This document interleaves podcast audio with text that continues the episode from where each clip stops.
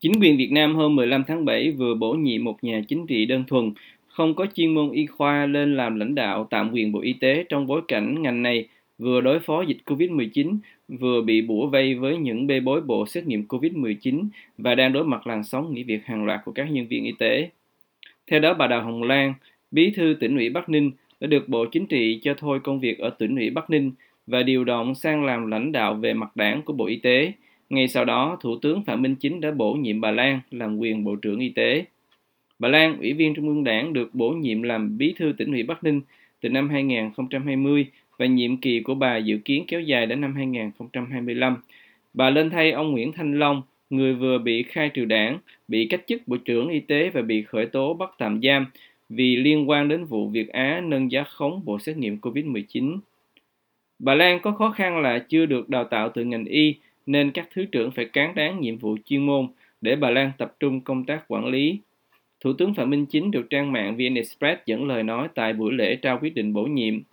Ông Chính đã nêu ra cho bà Lan những vấn đề trọng tâm của Bộ Y tế trong thời gian tới như tiếp tục chống dịch COVID-19, đẩy nhanh tiêm ngừa, phòng chống tham nhũng tiêu cực trong ngành y, đảm bảo có đủ thuốc men, trang thiết bị y tế. Bà Lan 51 tuổi là người duy nhất cho đến nay lên làm Bộ trưởng Y tế mà không có chuyên môn. Các vị tiền nhiệm của bà như ông Nguyễn Thanh Long và bà Nguyễn Thị Kim Tiến đều là những người có đào tạo bài bản và kinh nghiệm dày dạn về y khoa.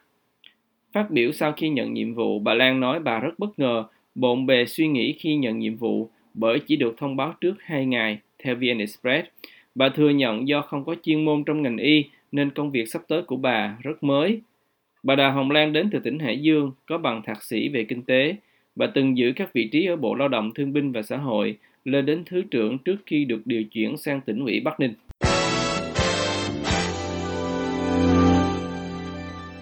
Bộ Chính trị của Việt Nam quyết định phân công ông Trần Sĩ Thanh, một nhân vật ít tiếng tăm nhưng được liên tục điều động, làm Phó Bí thư Thành ủy Hà Nội. Đồng thời, ông sẽ được giới thiệu để đảm nhận chức Chủ tịch thành phố, thay cho ông Chu Ngọc Anh vừa bị bắt giam vì vụ Việt Á. Phát biểu tại hội nghị công bố quyết định và giao nhiệm vụ vào chiều ngày 15 tháng 7, ông Võ Văn Thưởng, Thường trực Ban Bí thư cho biết, ông Trần Sĩ Thanh, Tổng Kiểm toán Nhà nước, được Bộ Chính trị phân công làm Phó Bí thư Thành ủy Hà Nội và được giới thiệu để Hội đồng nhân dân thành phố Hà Nội bầu giữ chức vụ Chủ tịch Ủy ban nhân dân thành phố theo truyền thông trong nước.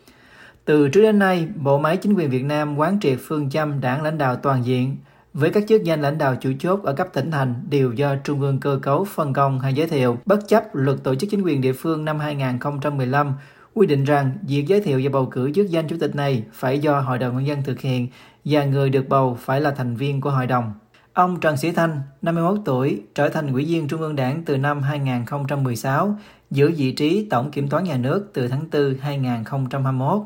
Ông Thành quê ở Nghệ An, Trước khi giữ chức Tổng Kiểm toán Nhà nước từng được điều động qua nhiều vị trí khác nhau, từ Phó Bí thư tỉnh Đắk Lắk, Bí thư Bắc Giang, Bí thư Lạng Sơn đến Phó trưởng ban Kinh tế Trung ương. Ông cũng có thời gian ngắn làm Phó chủ nhiệm Ủy ban Kiểm tra Trung ương và từng làm việc cho kho bạc nhà nước.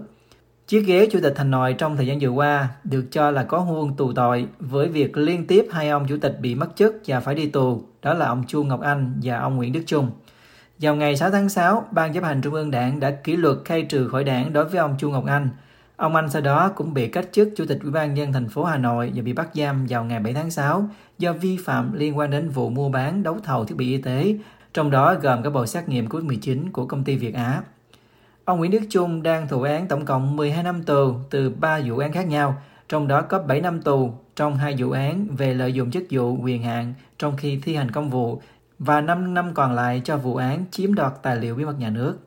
Truyền thông Việt Nam cho biết dự kiến trong vài ngày tới, Hội đồng nhân dân thành phố Hà Nội sẽ quán triệt phiên họp để kiện toàn chức danh Chủ tịch Ủy ban nhân dân thành phố đang còn bị khuyết. Hãng xe hơi Việt Nam VinFast vừa quyết định dừng bán xe chạy xăng kể từ ngày 15 tháng 7 để chuyển đổi hoàn toàn sang sản xuất và kinh doanh xe điện. Hãng xe này vừa ra thông cáo cho biết Động thái chuyển đổi này diễn ra sớm hơn so với kế hoạch 6 tháng. Hồi đầu năm nay, VinFast cho biết đến cuối năm 2022 họ mới chuyển hoàn toàn sang xe điện. Lý do của việc chuyển đổi sớm này, theo thông cáo do báo chí trong nước dẫn lại, là VinFast đã nhanh chóng bán hết những chiếc xe chạy xăng cuối cùng mà họ đang sản xuất do nhu cầu của khách hàng đối với các mẫu xe chạy xăng của VinFast tăng đột biến trong thời gian qua. Do đó, từ nay đến cuối tháng 8, VinFast sẽ tập trung sản xuất để bàn giao xe chạy xăng cho các khách hàng đã ký hợp đồng, đồng thời chuyển đổi hoàn toàn sang sản xuất và kinh doanh xe điện. Tuổi trẻ dẫn lời một nhà điều hành của VinFast ẩn danh cho biết. Nhà điều hành này cũng trấn an những khách hàng sở hữu xe chạy xăng của VinFast rằng việc dừng sản xuất không ảnh hưởng đến các cam kết của hãng đối với khách hàng, cụ thể là thời hạn bảo hành, dịch vụ bảo dưỡng, sửa chữa cũng như cung cấp đầy đủ linh kiện thay thế. Ông cho biết những khách hàng sở hữu xe chạy xăng của VinFast nếu muốn có thể được hãng hỗ trợ để chuyển đổi dễ dàng sang xe điện. Hiện tại để xây dựng hệ sinh thái xe điện ở Việt Nam, VinFast đã đầu tư xây dựng hệ thống các trạm sạc với mục tiêu 150.000 cổng sạc trên toàn quốc cho đến hết năm 2022. Theo thông cáo của VinFast, thì hãng này đã bàn giao chiếc xe điện đầu tiên mẫu VF E34 từ cuối năm 2021. Trong nửa năm qua, họ đã bàn giao 2.200 chiếc VF E34 cho khách hàng. Nhà điều hành VinFast được tuổi trẻ dẫn lời cho biết họ đã nhận được hơn 73.000 đơn đặt hàng trên toàn cầu cho các mẫu xe điện. Dự kiến hai mẫu xe toàn cầu VF8 và VF9 sẽ được bàn giao cho khách hàng vào cuối năm nay, ông nói. VinFast là hãng xe hơi lớn nhất Việt Nam nằm trong tập đoàn Vingroup thuộc sở hữu của tỷ phú Phạm Nhật Vượng, người giàu nhất Việt Nam hiện nay. Hãng xe này đang có tham vọng tấn công vào thị trường Mỹ với các mẫu xe ô tô chạy bằng điện. Họ vừa khởi công xây dựng nhà máy sản xuất xe điện ở bang North Carolina của Mỹ và dự định huy động gần 4 tỷ đô la trên thị trường vốn quốc tế để tài trợ cho dự án ở Mỹ. Trong lúc này, VinFast đã đồng loạt khai trương 6 cửa hàng, tức VinFast Store, đầu tiên tại bang California hôm 14 tháng 7. Bang California được VinFast chọn làm bàn đạp để chinh phục thị trường xe hơi lớn nhất thế giới.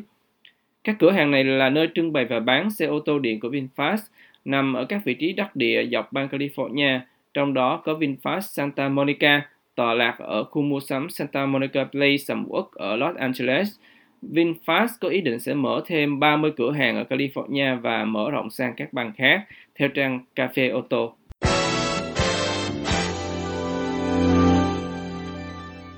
Nhạc sĩ Nam Lộc vừa được cơ quan di trú và nhập tịch Hoa Kỳ phong làm đại sứ quốc tịch nhằm kết nối sâu rộng với cộng đồng trong nỗ lực khuyến khích thêm người di dân nhập tịch. Điều mà ông nói dưới VOA là tiếp tục những đóng góp nhỏ bé của mình sau hơn 40 năm nỗ lực hỗ trợ người di cư, người tị nạn về vấn đề di trú.